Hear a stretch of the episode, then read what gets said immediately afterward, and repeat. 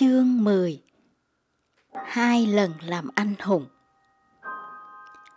Giờ là chuyện xảy ra trong suốt cả tháng 8 Cái tháng luôn đem tới những tin tức tồi tệ. Hết chuyện này đến chuyện khác Xảy ra tới tấp, Khiến trường chúng tôi mấy phen trao đảo. Suốt nhiều năm, khó khăn về tài chính luôn đồng hành cùng với thầy trò chúng tôi hết ngày này đến ngày khác. Thêm vào đó, người ta luôn miệng bảo, chỉ ít tuần nữa thôi, trường chúng tôi rồi thế nào cũng sụp. Tuy vậy, chúng tôi đã có thể trụ được. Ấy là nhờ cả vào ngọn gió quyết tâm, được cô Mút và thầy Ha Phan thổi vào lòng những đứa học trò chúng tôi. Đối với chúng tôi, được đến trường là điều tốt đẹp nhất chúng tôi có được từ trước tới giờ tốt hơn gấp vạn lần việc trở thành cu ly, đi nạo dừa, chăn cừu, nhặt tiêu hay trông coi cửa hàng. Khó khăn dồn dập ập đến như những đợt sóng biển, nhưng chúng tôi chẳng bao giờ thoái lui, dẫu chỉ một bước. Thật ra chúng tôi đã miễn nhiễm với những khó khăn đó rồi. Chúng tôi là minh chứng sống cho câu ngạn ngữ. Những thứ đã không thể làm bạn chung bước thì nhất định sẽ làm bạn mạnh mẽ hơn.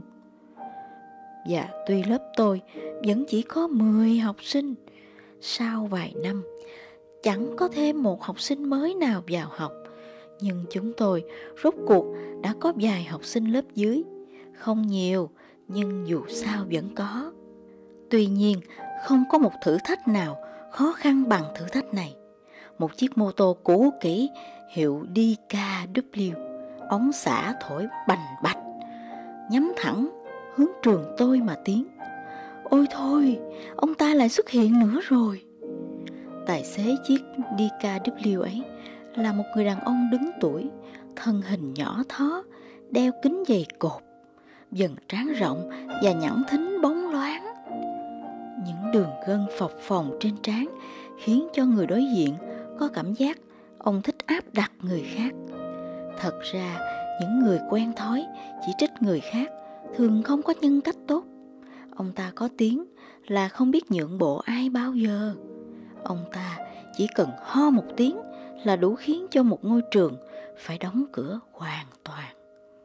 Một cái búng tay của ông có thể khiến cho một hiệu trưởng phải nghỉ việc, khiến cho một giáo viên không được thăng chức cho đến tuổi về hưu, hoặc một giáo viên mà ông ta không ưa, có thể bị luân chuyển đến một hòn đảo xa xôi nào đó. Một chốn mà thậm chí không có ai tìm thấy trên bản đồ. Để giảng dạy những đứa trẻ hoang dã và bọn khỉ cọc đuôi. Nhìn thấy đôi kính của ông ta đã đủ khiến cho tất thảy giáo viên ở Beliton run sợ. Ông ta là Samadikun, chánh thanh tra trường học. Trước đây, chúng tôi đã lọt được qua kẻ tay của ông ta khi Harun cứu chúng tôi vào ngày đầu tiên bằng việc trở thành học sinh thứ 10 của lớp. Ông Samadikun không vui khi chuyện đó xảy ra.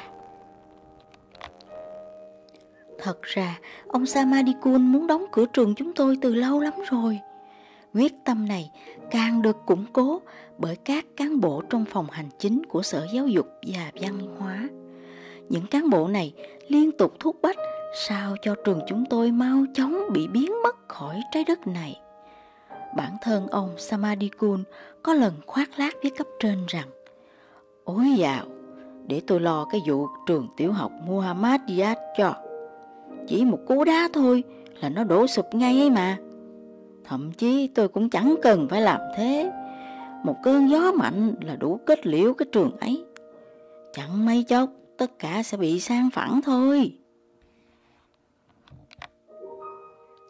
Trong trí tưởng tượng của tôi, sau tuyên bố đầy ngạo mạn ấy, ông Samadikun và các quan chức cấp cao trong ngành nâng cốc chúc mừng. Những cái cốc tràn đầy sữa thốt nốt, vốn là quà đúc lót của những giáo viên muốn được thăng chức hay được chuyển về dùng thành thị, hoặc muốn trường mình được công nhận là trường điểm. Vì vậy, ông Samadikun rắp tâm đóng cửa ngôi trường chúng tôi bằng một điều kiện khôn khéo và ma mảnh. Ấy là lớp phải đủ 10 học sinh, một điều kiện đã được Harun hoàn thành, đầy kịch tính vào phút chót. Ông Samadikun cực kỳ khó chịu về trường chúng tôi, đặc biệt là Harun. Ông ta không chỉ khó chịu với chúng tôi vì áp lực từ cấp trên. Chính ông ta có trách nhiệm đảm bảo rằng chúng tôi phải tham gia các kỳ thi tại một trường khác. Bởi vì họ xét thấy trường chúng tôi thiếu khả năng tổ chức thi. Nói cách khác, chúng tôi khiến ông ta phải kham thêm việc. Ông ta cũng thấy bực bội vì chúng tôi không có bất kỳ giải thưởng nào. Trong hệ thống giáo dục mang tính cạnh tranh thời nay, những ngôi trường như trường chúng tôi có thể khiến cả hệ thống ấy mất hiệu quả.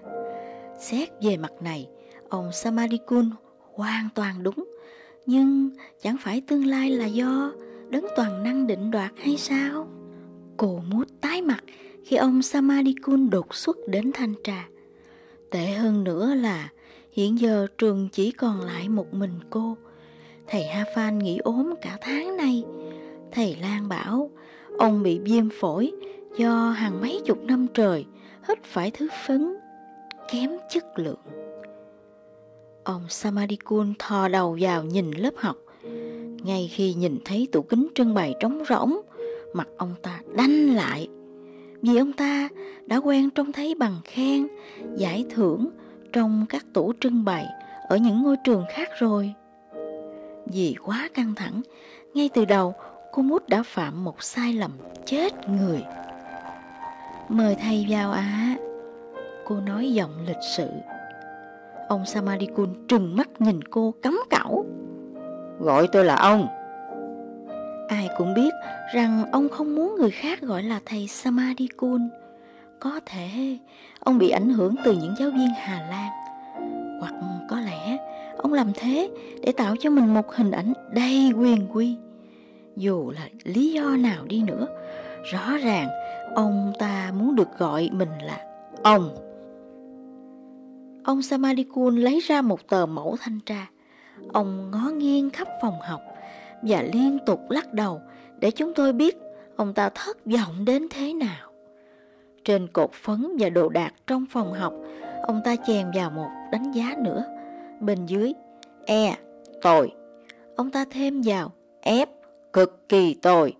Trên cột quốc gia ảnh tổng thống, phó tổng thống và quốc quy Garuda Bankasila và những cột về sơ cứu y tế và giáo cụ trực quan, ông ta buộc phải một lần nữa thêm vào một đánh giá khác.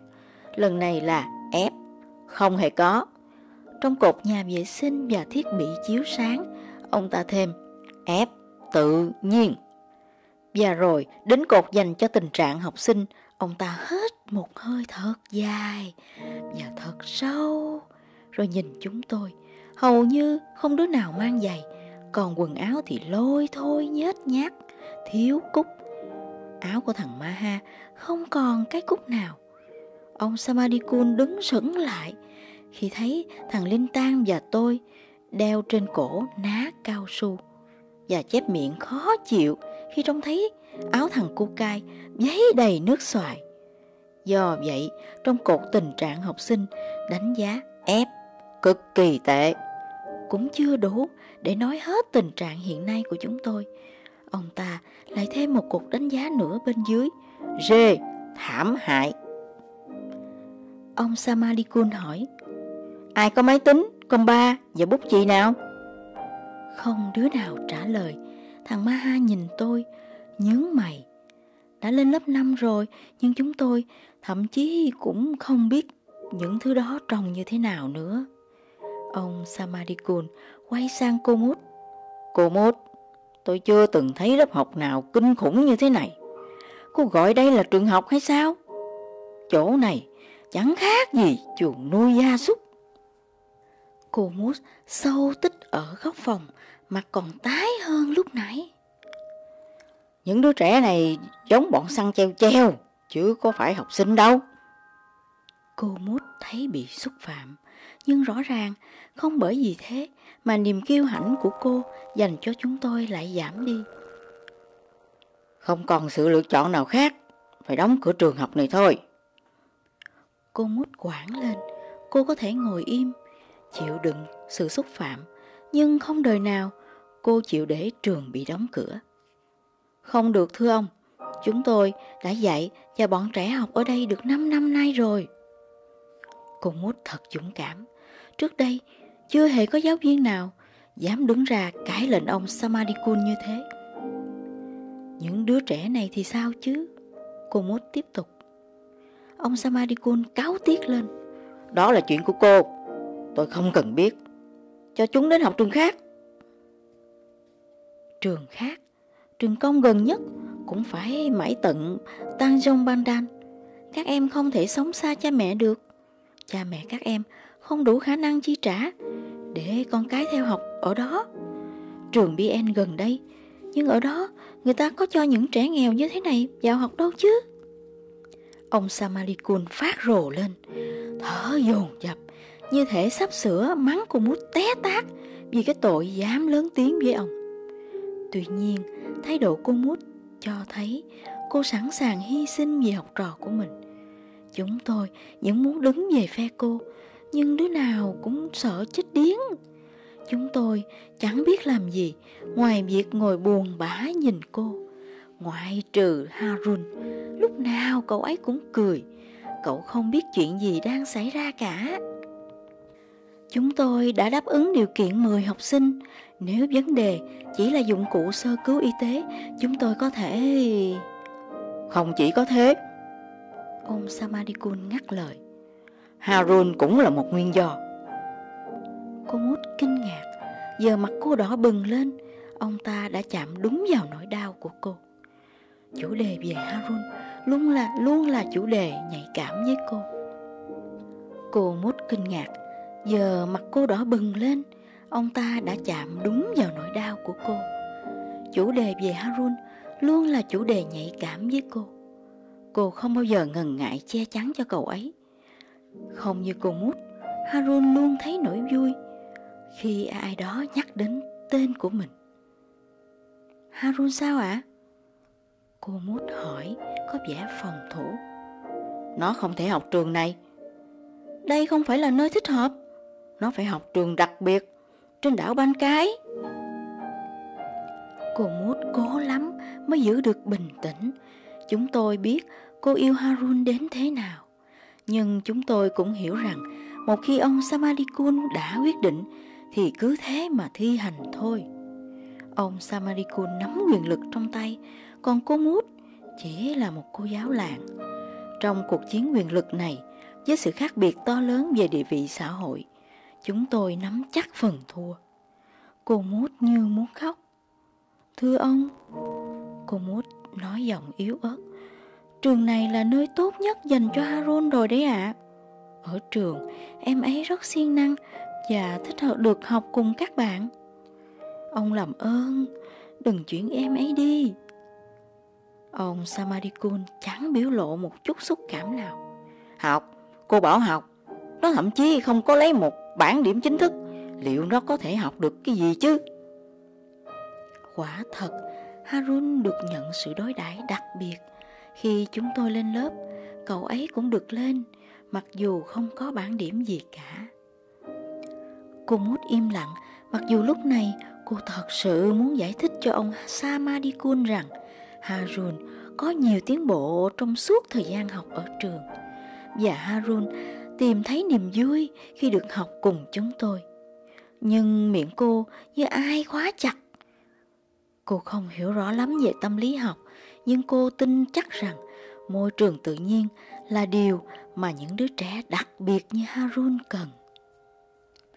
Ông Samadikun gọi Harun. Harun đứng dậy, sốt sắng đến gần ông ta. Cậu cố chào ông Samadikun thật thân thiện. Nụ cười cậu mở rộng hết cỡ trên khuôn mặt, buồn cười. Định kiến là một thứ gì đó nằm ngoài hiểu biết của Harun. Cậu không biết mình chính là nguồn gốc của cuộc tranh luận gay gắt đó. Và cậu cũng không hề hay rằng số phận ngôi trường chúng tôi nằm cả trong tay cậu. Nếu cậu đi, lớp học còn lại ít hơn 10 học sinh. Theo quy định, trường phải có ít nhất một lớp học với 10 học sinh trở lên. Tất cả các lớp dưới đều có chưa tới 10 học sinh.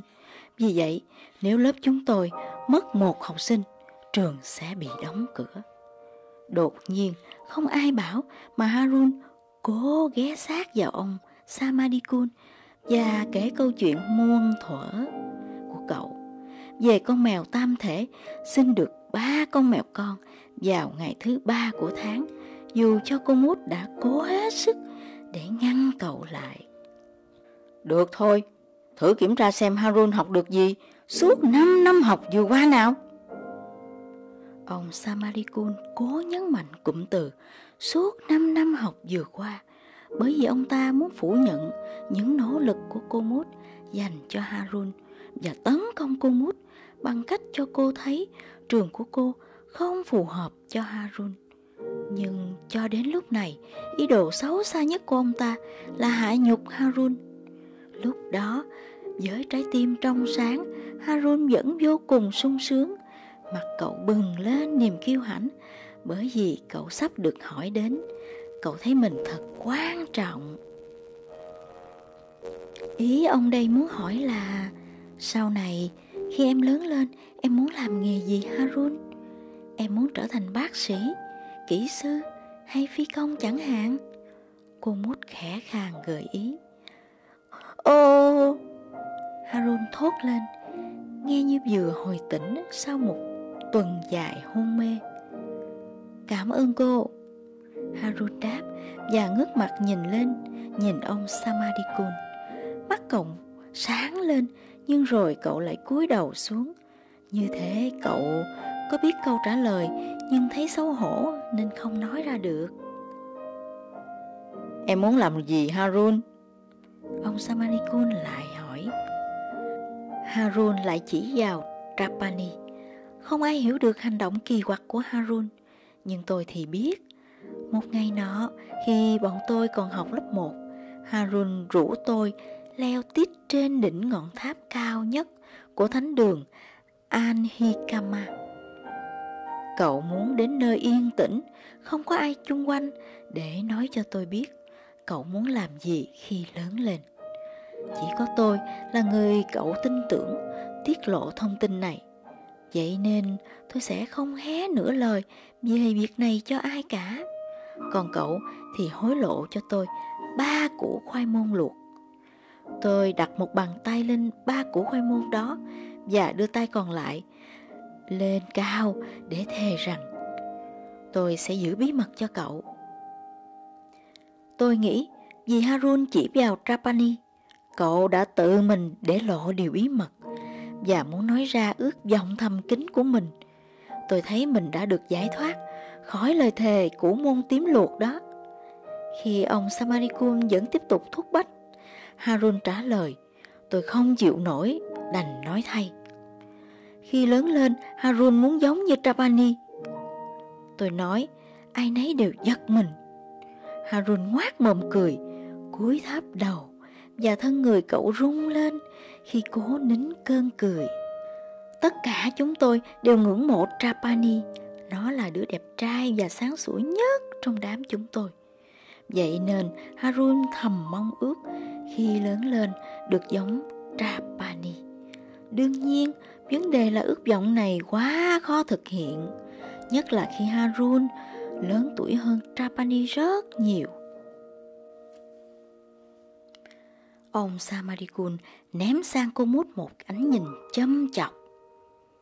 Năm năm học ở đây mà Harun không tiến bộ được chút nào. Ông Samadikun vẫn chưa thỏa mãn. Thôi được, Harun, câu hỏi cuối cùng nào? Hai cộng hai bằng mấy?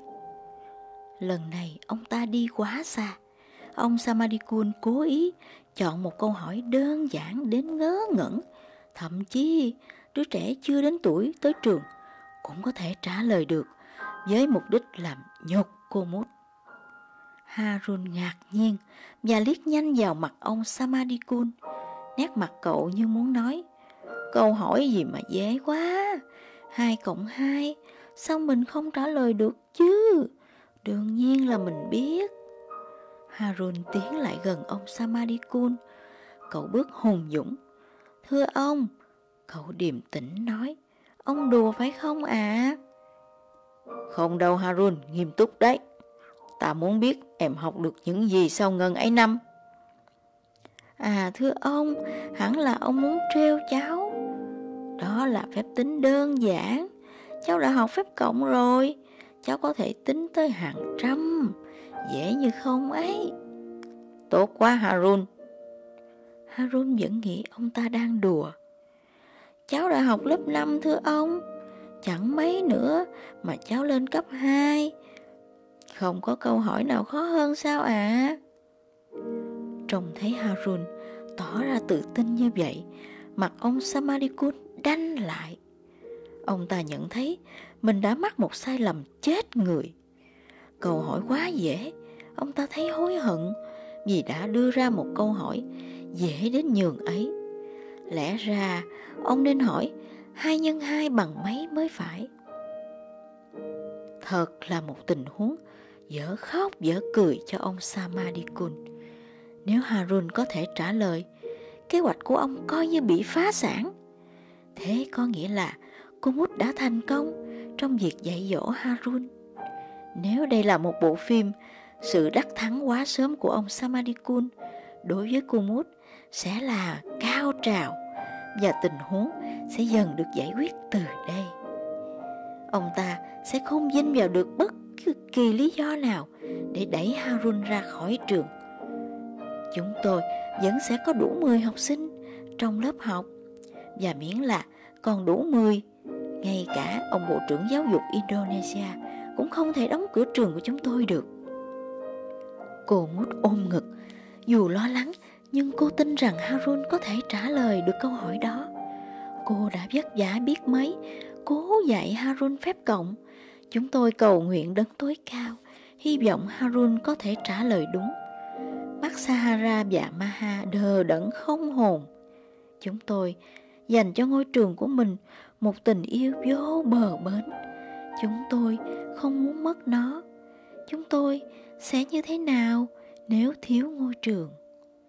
Nhưng đừng sợ, vì lần thứ hai, sau lần giúp chúng tôi đủ 10, Harun sẽ cứu chúng tôi lần nữa. Một câu hỏi dễ đến thế, lẽ nào cậu ấy không trả lời được chứ? Và Harun sẽ lại là người hùng của chúng tôi lần thứ hai. Ông vẫn còn muốn nghe câu trả lời chứ à? Harun nói, giọng thách thức. Trong khi đôi mắt vẫn hướng về phía thần tượng Trapani của mình. Ông Samadikun không còn lựa chọn nào khác. Ông ta không thể rút lại câu hỏi ngu ngốc của mình. Ông ta không đời nào chịu nhận sai về mình và thay thế bằng một câu khó hơn. Ông ta trả lời với giọng chán nản. Có Harun, hai cộng hai bằng mấy? Em biết câu trả lời chứ? Đương nhiên cháu biết. Cậu khoanh tay. Dễ ợt. Bao nhiêu Harun? Harun dung tay lên và tự tin hét tướng. Ba!